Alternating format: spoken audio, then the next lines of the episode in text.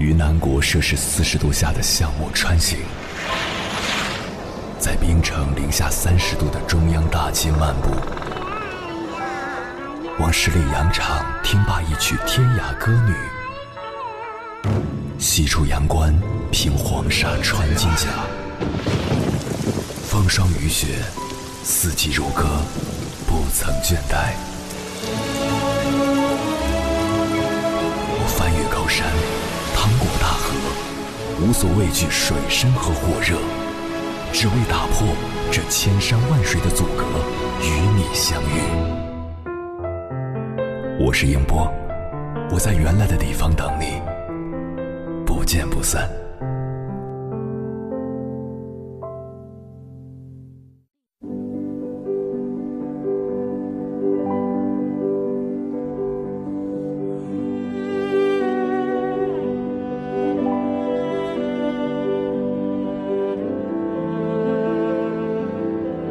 先讲一个听来的故事。有一个大学教授，七十几岁的老头子，风趣幽默，举止儒雅。临近毕业最后一堂课，他给学生讲了自己的一段过去。刚参加工作的时候，他曾被一个学生诬告为反派，不但失去了工作，最后还被打断了一条腿。而刚结婚的妻子也因为不堪忍受牵连，最后改嫁他人。后来经过平反。他拖着一条瘸腿再次登上讲台，往后终身未娶，将余生全部献给了教育事业。而当年那些学生一个个参加工作、结婚生子，他原谅了所有人，除了当年诬告他的那个学生。最后，当那个学生找上门来寻求原谅的时候，老人家对他说：“我们以后最好还是不要再见面了。我不恨你。”但也做不到原谅你。老教授的这番话发人深省。无论怎样，永远不要轻易去伤害别人。但如果别人伤害了你，你也没必要强迫自己去假装大度。如果原谅一个人不是出自于内心，那么对别人来说是欺骗，于自己而言是背叛。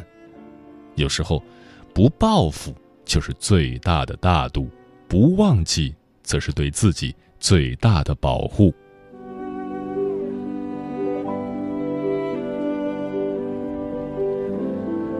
再讲一个我身边的故事：大姨家的女婿，父亲死得早，母亲独自将一双儿女抚养成人。表姐嫁过去的前几年受了很多苦，婆婆掌控欲极强，在家里说一不二。而表姐夫对母亲的指令从来都是言听计从，丝毫不敢违抗。表姐从进门开始就说到婆婆的各种刁难，小姑子也对她各种挑剔。特别是在表姐生下外甥女后，重男轻女的婆婆变得更加刁钻刻薄。在怀上二胎的那段时期，表姐受到的屈辱更是达到了顶峰。婆婆的无端刁难，小姑子的煽风点火。丈夫的沉默寡言让她整日以泪洗面。最后在生下小外甥后，母凭子贵，她的境遇才终于得以好转。但由于怀孕期间没能好好保养，小外甥从小就体弱多病，三天两头就往医院跑。后来小姑子也出嫁了，而表姐他们两口子则外出打拼，现在生意越来越好。但表姐却再也没有和婆婆生活在一起。当表姐夫提出要把母亲接过来一起住时，表姐坚决拒绝。表姐夫那边很多亲戚都劝表姐大度一点说过去那么多年了，再怎么样那也是她婆婆。表姐说，她也明白婆婆的不容易，年轻的时候吃了不少苦，但她就是忘不了那些年婆婆对她所做出的恶。特别是看到身子孱弱的儿子，他的眼泪更是扑簌扑簌的往下掉。直到现在，表姐都一直没有和婆婆住在一起，除了逢年过节，平时也基本上不去串门。但她也从不限制自己的丈夫带着孩子去看婆婆，该给的东西她更是只多不少。她说：“我不恨她，但我也无法原谅她。”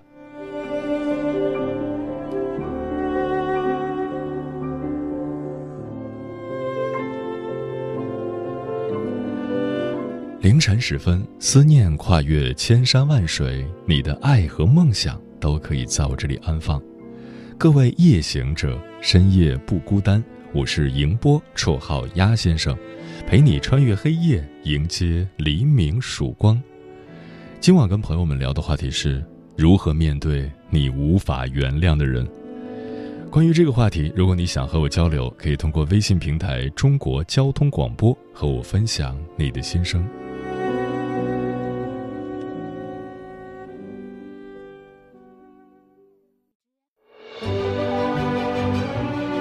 越过山丘，谁在等候？跨过河流，你已走了很久。我想，你应该一直在等候，怀着同样的心事，保持最初的温柔，等候我的不远万里，在今夜与你邂逅。中央人民广播电台交通广播，千山万水只为你，夜上浓妆，月色正好。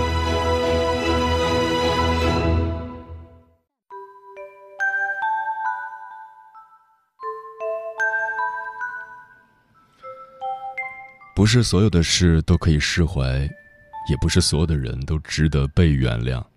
世间根本没有什么感同身受，有些伤害不会让时间抹平。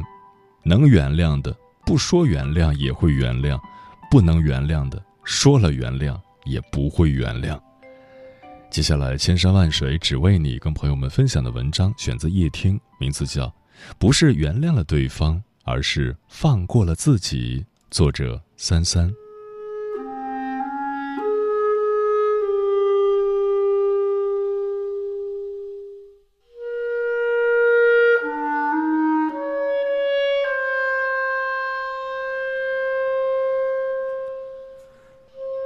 我永远记得前些年见到表嫂的情景。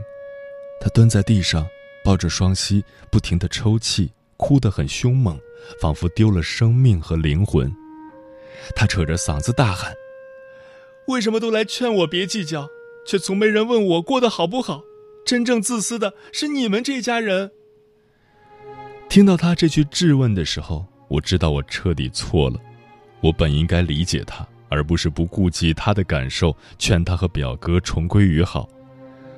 我和家人总是举着为你好的旗子，希望他和表哥能有个圆满的人生。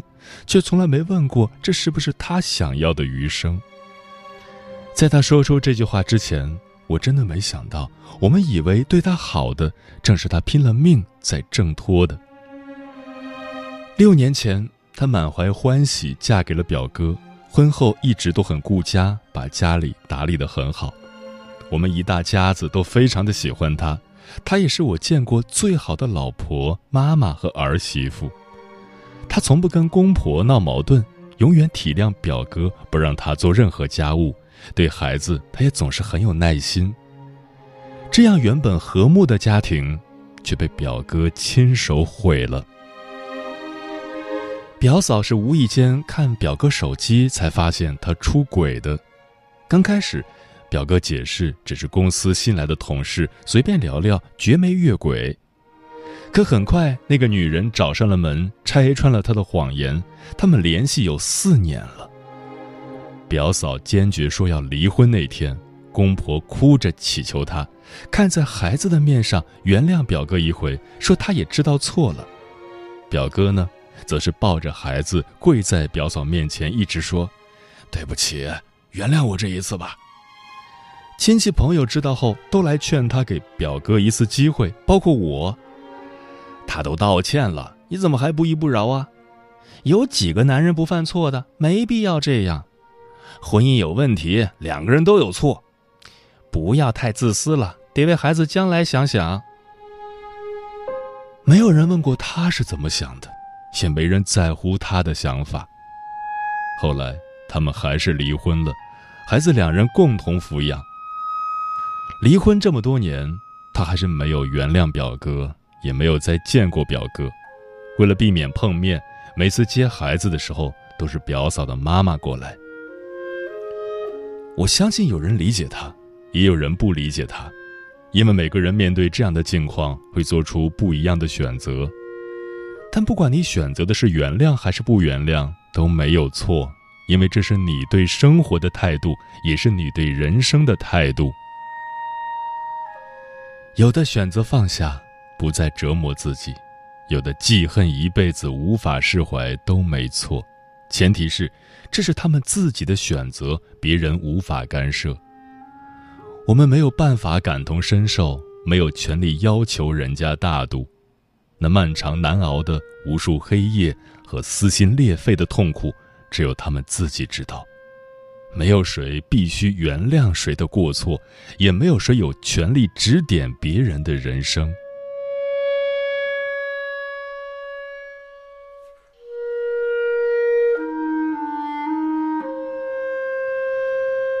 小说《呼啸山庄》里的西斯克利夫，在凯瑟琳去世后。他仍旧不肯原谅凯瑟琳，诅咒他，即使到地下也永不得安宁。很多人不理解他为什么会如此执迷不悟。凯瑟琳都已经知错，并为之付出性命了，他怎么就不肯放下，而是选择复仇呢？西斯克利夫用生命爱着凯瑟琳，而凯瑟琳却因为贪图荣华富贵，背叛了他，背叛了相伴一生的诺言，嫁给了别人。这种恨，每分每秒都在折磨着西斯克利夫，他承受的痛，你又能体会几分呢？很多人听过以德报怨，但不知道后面还有一句“何以报德？以直报直，以德报德。”这句话出自《论语》。一个学生问孔子：“别人打我了，我用道德和教养感悟他，好不好？”孔子就问学生。你以德报怨，那何以报德？意思是，别人以德来待你的时候，你才需要以德来回报别人。可是现在别人打了你，你大可不用扭曲自己的意愿去原谅他。前段时间江歌被害案又有了后续，江歌母亲再次上了微博热搜，大概是时间冲刷了记忆，大概那些悲痛的事情。不是发生在自己身上，不少人站出来说江歌母亲太固执，劝他放下往事，学会宽容。刘鑫也曾在采访中泪流满面，委屈地说：“我都已经认识到自己错了，还要怎么样？”我不知道这些人是出于怎样的心情说出的话，怎么忍心去劝一个失去女儿的母亲忘记往事，放下？对害死自己女儿的人的恨呢？如果我们能体会到江歌母亲失去女儿的锥心之痛，就不会残忍的让她选择原谅。但人世间的爱恨情仇、悲欢离合，未曾经历的人，怎能奢望他们会有切肤的体验？江歌妈妈对刘鑫的起诉，不仅仅是对正义的坚守。更是一个母亲对孩子的坚持。东野圭吾在《虚无的十字架》里说：“判决虽然落下帷幕，但受害者家属留下了一生无尽的伤痛和悔恨。”《奇葩说》里，主持人马东说：“随着时间的流逝，我们终究会原谅那些曾经伤害过我们的人。”但蔡康永却说。那不是原谅，那是算了。你要明白，不是所有的对不起都能够换来没关系，不是所有的伤痛都可以随着时间被放下、被释怀。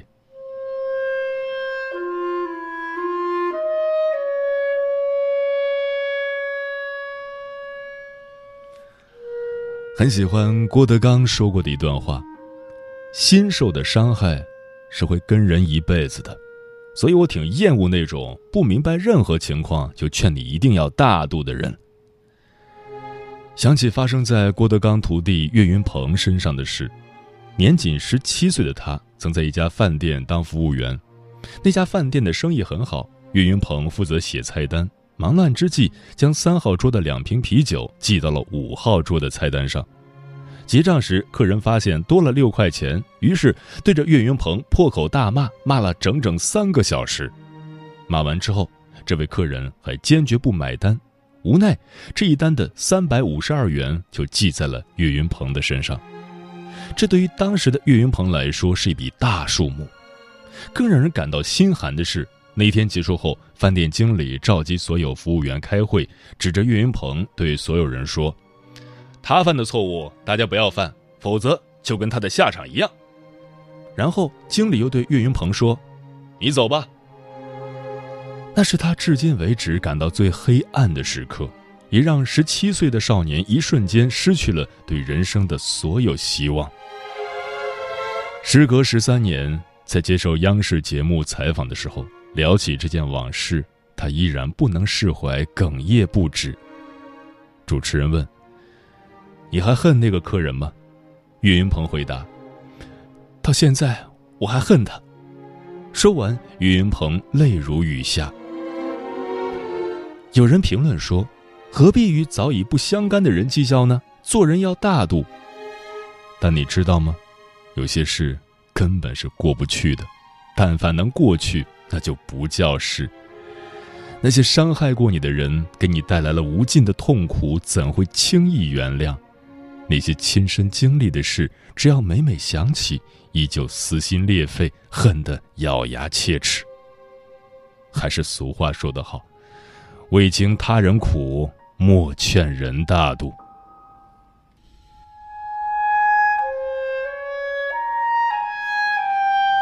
你可能有过这样的经历：不远万里去一家网红餐厅吃饭，可进店才发现跟相片中的大相径庭。这个时候，环顾四周看看，没有别的餐厅，若走回头路，还得耗费时间。于是，大多数人就会说出这四个字：“来都来了。”亲戚带着孩子来家中做客，小孩因为调皮打碎了自己珍藏的宝贝，还在墙上随便涂鸦。你很生气，但又无奈，因为你知道，如若真的计较，大人肯定会说：“他还是个孩子，就别计较了。”同事因为想邀功升职，所以伤害了你，你想要个说法，旁人却说：“他只是求功心切，可以理解，没必要不依不饶。”伴侣总是以工作忙为借口，不仅很晚回家，还不照顾孩子。你跟家人朋友抱怨，但总会听到有人说：“男人嘛，事业为重，多体谅下他吧。”听过太多类似这样让我大度的话，但我觉得只有一句在理，那就是电视剧《都挺好》里石天东所说的：“你可以选择不原谅，但你也可以选择放下。”是啊。你无需勉强自己做一个大度的人，但你也不要亏待自己，因为你有很多事情不必在不值得的人身上耗费时间和精力，而且你得知道，如果哪天不再恨了，也许不是选择了原谅，而是你选择了善待自己。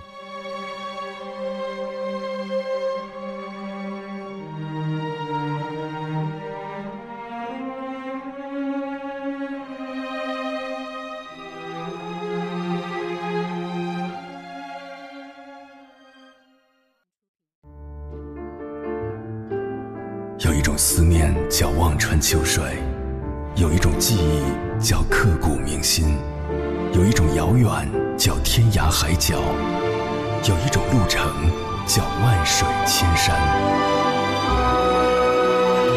千山万水只为你，千山万水只为你，正在路上。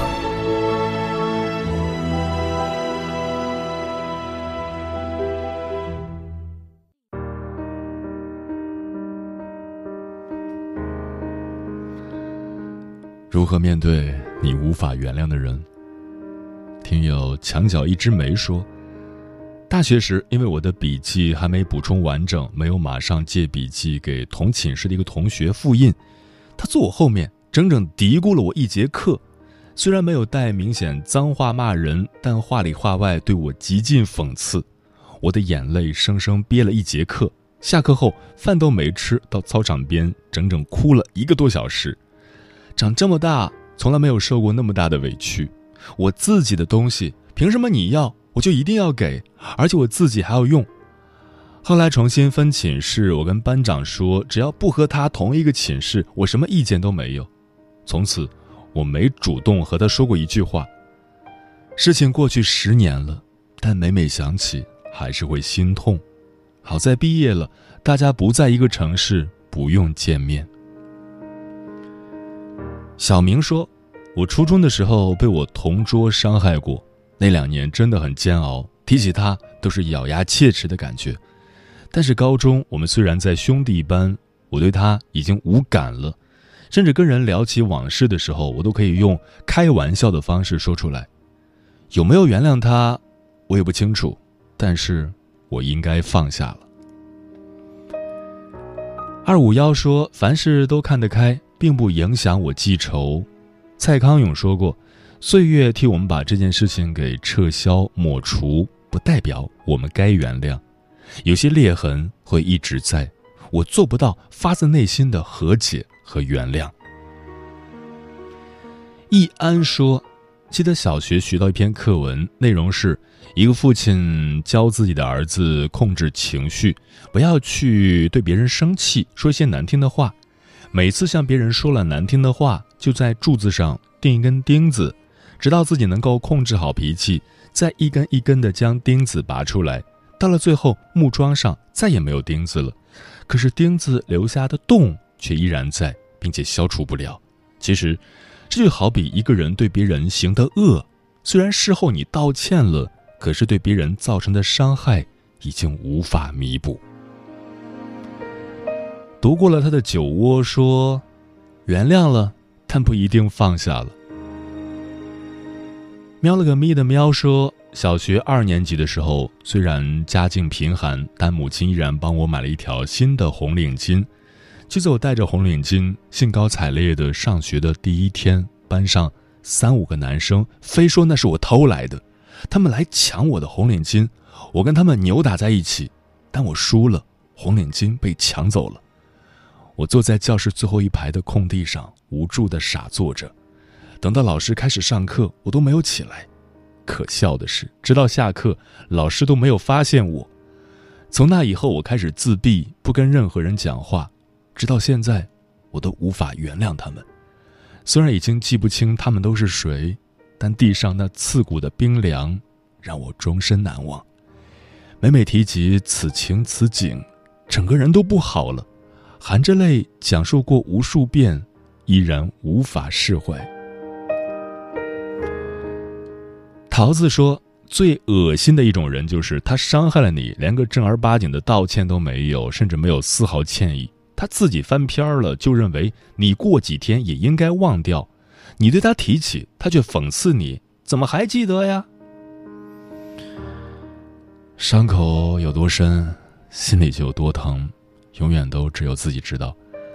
而且，不轻易原谅一个人，不轻易释怀一件事，也是对自己的一种警醒，一种保护。生活中很多人过得不好，不是不懂得原谅，反而是太容易原谅别人。很多事情不一定非得去报复，既不值得也没必要。但有些东西就像坚硬的刀刺，插在肉里，长在心上，强制拔出来就是对自己的二次伤害。人终究得学会往前看，但也没必要假装圣贤，委屈自己去接纳曾经所有的伤害。忘记不了，那就铭记；无法释怀，那就不必释怀。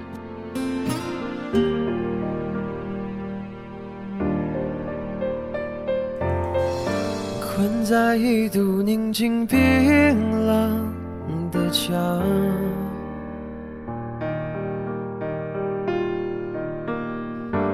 想着疼痛的伤无法原谅，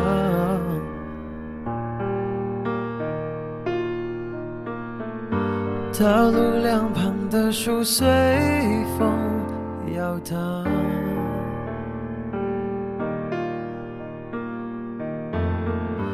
躲在路口的我逆风歌唱，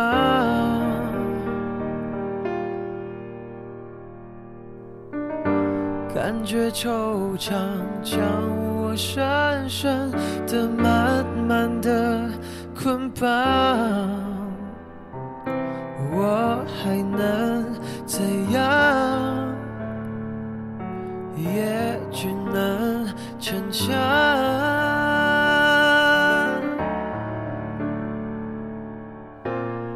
我们都一样望着远方，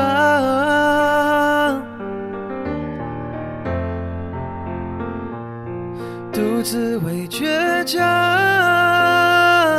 受伤。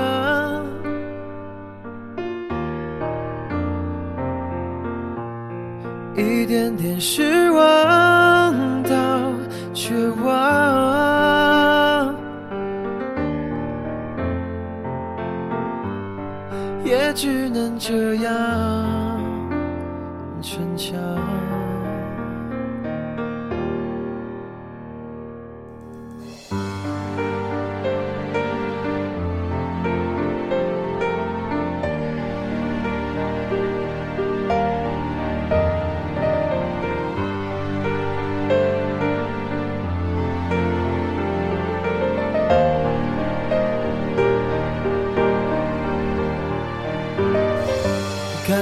惆怅将我深深的、慢慢的捆绑，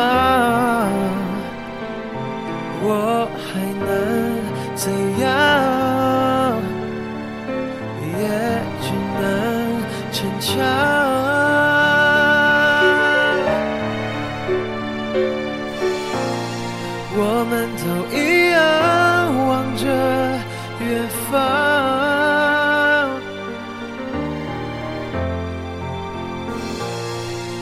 独自为倔强受伤。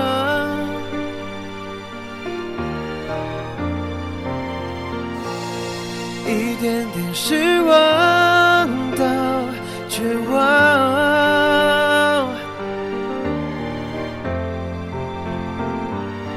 也只能这样。